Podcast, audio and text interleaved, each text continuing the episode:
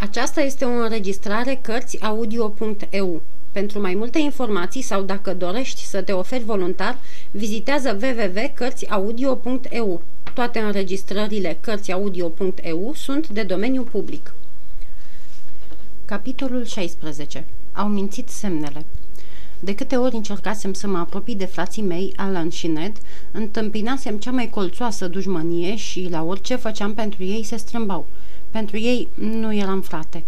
După întâmplarea cu capii, vrăjmășia s-a zugrăvit și mai bine și i-am înștiințat, nu prin vorbe, căci tot nu vorbeam încă englezește, ci printr-o foarte expresivă pantomimă în care pumnii jucau primul lor că, de cum s-or atinge de capii, nu o să le meargă bine. Neavând frați, aș fi vrut să am surori, dar și Ana era tot ca frații și nu trecea zi să nu facă câte o boacănă. Mai rămânea Cati, mititica, care era prea plăpândă ca să poată intra în asociația celorlalți trei. Mă lăsase să o mângâi și, fiindcă îi făceam prostii cu capii și fiindcă îi aduceam cofeturile, prăjiturile și portocalele pe care ni le dădeau prin oraș copiii pentru cățel, prăjituri și cofeturi valea, dar portocale unui câine. Le primeam însă cu plăcere, fiindcă îmi câștigam simpatia surorii mele.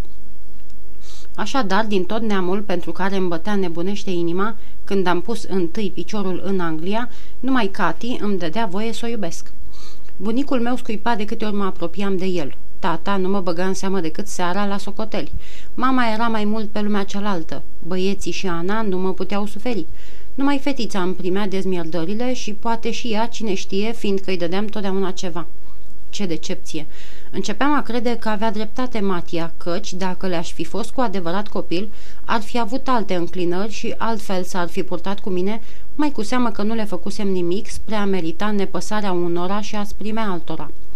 Mult aș da să știu ce ți-a răspuns Doica, așa-mi zicea Matia de câte ori mă vedea pe gânduri și pricepea ce mă preocupă. Ca să putem primi scrisoarea pe care o așteptam post-restant, ne schimbasem drumul și, în loc să ne ducem la Holborn prin West Smithfield, dădeam pe la poștă și de multe ori am făcut drumul degeaba până în sfârșit a sosit. Dar palatul poștelor nu e tocmai prielnic cititului. Am apucat pe o ulicioară vecină și acolo am deschis răspunsul doicii scris de preotul satului. Dragă Remi, m-au mirat și m-au necăjit cele ce-mi scrii, căci, după spusele răposatului meu Jerome și când te-a găsit pe bulevardul Breteuil, după ce a vorbit cu domnul care te căuta, credeam că părinții tăi sunt cu dare de mână, dacă nu bogați. Felul cum era înfășat când te-a dus la Chavanon mi-a întărit și mai mult credința că tot ce aveai pe tine era lucru de copil bogat. Îmi cer să-ți amănuțesc cum erau cămașa și scutecele în care era înfășat. Mi-e ușor să-ți spun pentru că le-am păstrat pe toate, cu gândul care să-mi prindă bine când o fi să te ceară. Mai întâi să știi că nu aveai scutece.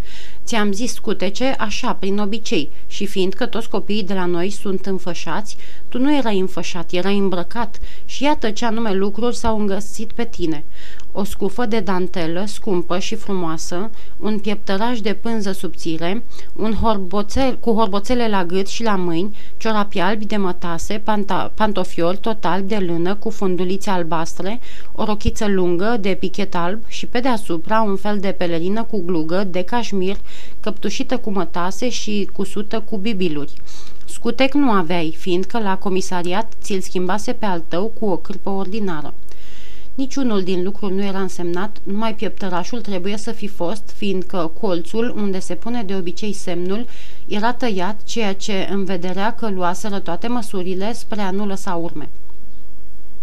Iată, dragă Rami, Remi, tot ce-ți pot spune.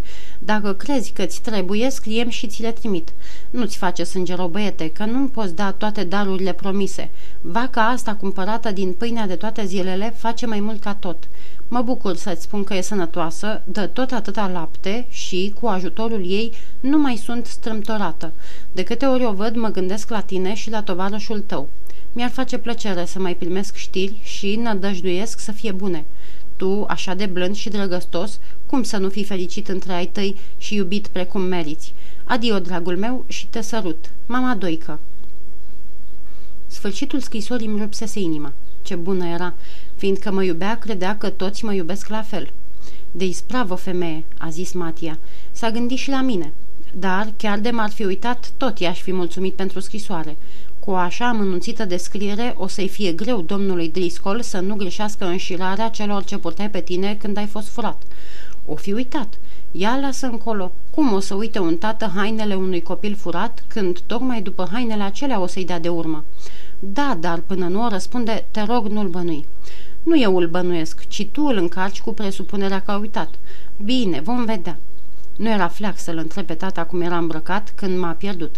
Dacă l-aș fi întrebat de-a dreptul, fără intenții, nimic mai simplu. Dar, după cele petrecute, mă simțeam foarte sfios.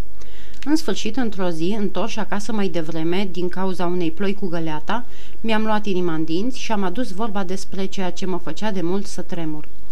Cum am început, s-a uitat drept la mine, sfredelindu-mă cu ochii, cum făcea de câte ori nu-i venea ceva la socoteală, dar i-am înfruntat privirea mai bărbătește decât credeam.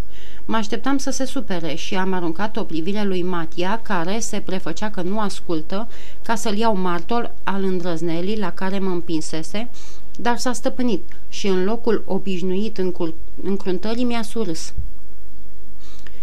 Ce mi-a ajutat mult să te găsesc a fost descrierea hainelor pe care le purtai când ai fost furat. O scufă de dantelă, un pieptăraș tot așa, o rochiță de flanelă, ciorap de mătase, pantofi de lână și o pelerină de cașmir brodată. Mă bizuiam uh, pe literele FD, adică Francis Driscoll, numele tău, dar le tăiase cea, cu, cea care te-a furat, sperând că șterge ultima urmă. Mi-a mai trebuit și actul de botez, luat de la biserică, act pe care cred că trebuie să-l am. Și s-a sculat tot așa zâmbind să caute într-un sertar de unde s-a întors cu o hârtie mare plină de sigilii. Cu mari sforțări i-am zis Îi dai voie lui Matia să mi-l traducă? Cum nu? Bucuros. Din traducere urma că mă născusem într-o joi, 2 august, fiu al lui Patrick Driscoll și al Margaretei Grange, nevasta lui. Ce să mai cer?